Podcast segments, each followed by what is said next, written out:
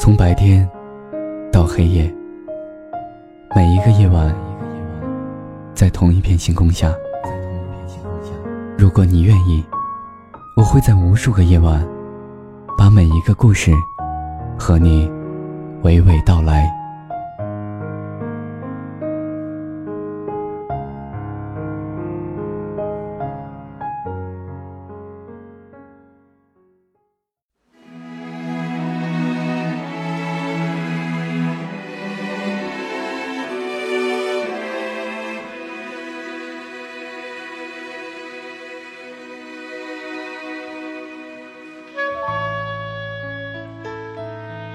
Hello，大家好，这里是 Star Radio，我是 Seven。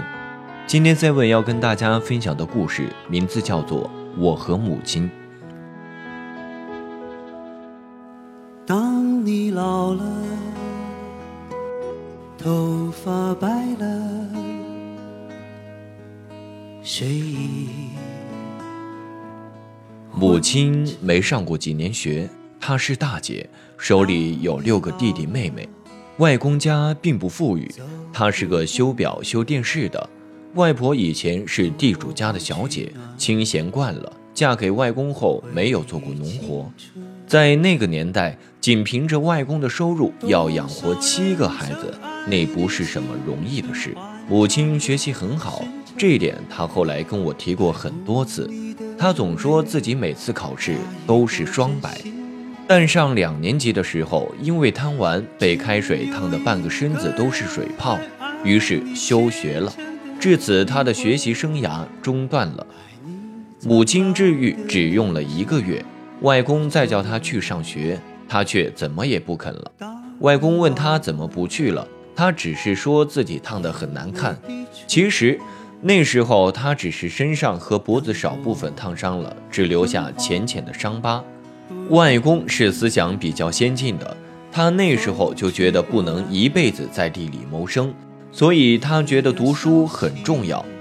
外公听到他打死也不去上学，还真拿起竹枝狠狠地打了他一顿，还跟他说：“你要是不去上学，就去给我干农活去做事，别懒在家里，家里还有一群人要吃饭呢。”刚说完这句话，外公沉默了。大概他也觉得一向懂事爱学的母亲不会轻易不去上学的。果然，母亲说：“好呀，我会干完地里所有的活，养活弟弟妹妹。”那时他只有九岁，母亲十二岁就已经会做地里所有的活，而且行事风格雷厉风行，村里人都叫他队长。二十一岁那年，她就嫁给了我爸。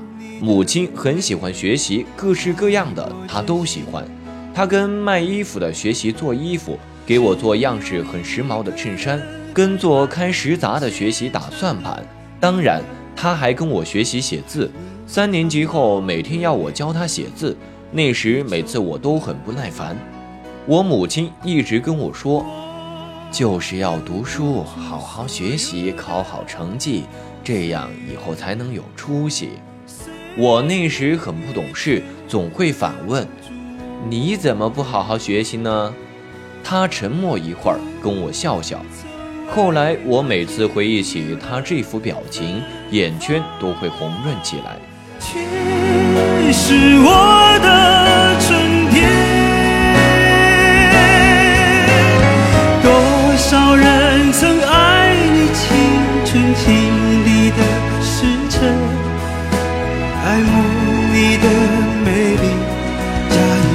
意或真心。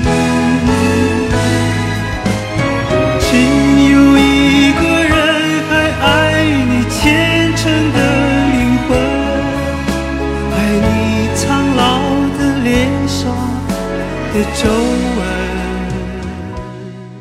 上五年级后，我数学学渣的天赋渐渐显露。每次考试都考六十分出头，我妈又气又急。我妈说：“你是不是上课不专心呢？”我说：“没有啊，我听得可认真了，都快睡着了。”我妈怒视我一下：“都快睡着了还叫专心？”我说：“真的，老师每句话我都听进去了，好像催眠曲。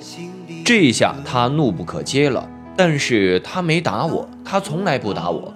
我想不通，那样一个雷厉风行的人，怎么从来不打我？有一天晚上，母亲说要教我数学题，叫我拿出上次的数学考卷。那次我考了五十九分，我反问了一句：“妈，你懂吗？”母亲说：“别废话，赶紧的。”当天，他还真蹑手蹑脚地教会了我。第二天我才知道真相，原来他头一天去找了我的数学老师请教。这是我们那个戴着黑框眼镜的女数学老师在第二天课间告诉我的，还跟我说：“好好学习，跟你妈一样。”时过境迁，再想起这个片段，很感慨。当年要是能借助互联网的力量，说不定就不是数学学渣了。母亲也用不着硬着头皮去学习自己完全陌生的知识，我很难想象她是费了多大的功夫才讲出那天的水平。母亲想学习的理想很早就夭折了，有了我以后，似乎她的梦想也有了延续似的。